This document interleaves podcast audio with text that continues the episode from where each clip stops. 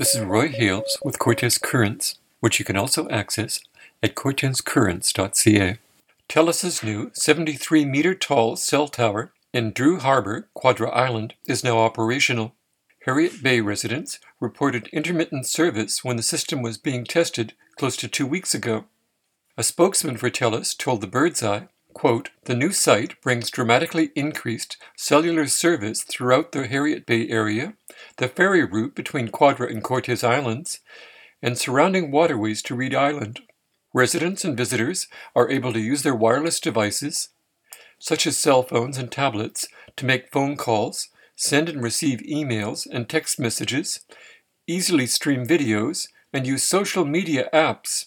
Most critically, these improvements also enhance safety and access to emergency services throughout the area, as more than 70% of phone calls to 911 come from a cell phone. Unquote.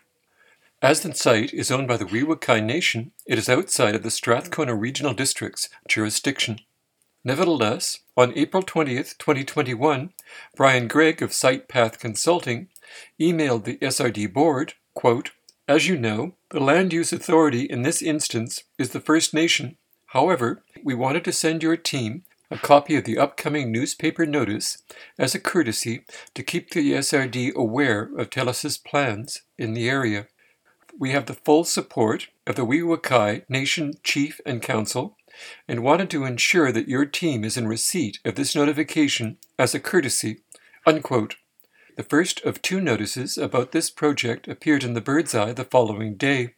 Residents were given up until the close of business on June 4th, 2021, to email Gregg any comments.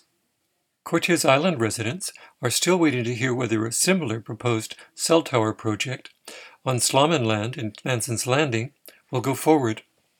This is Roy Hales with Cortes Currents. Goodbye.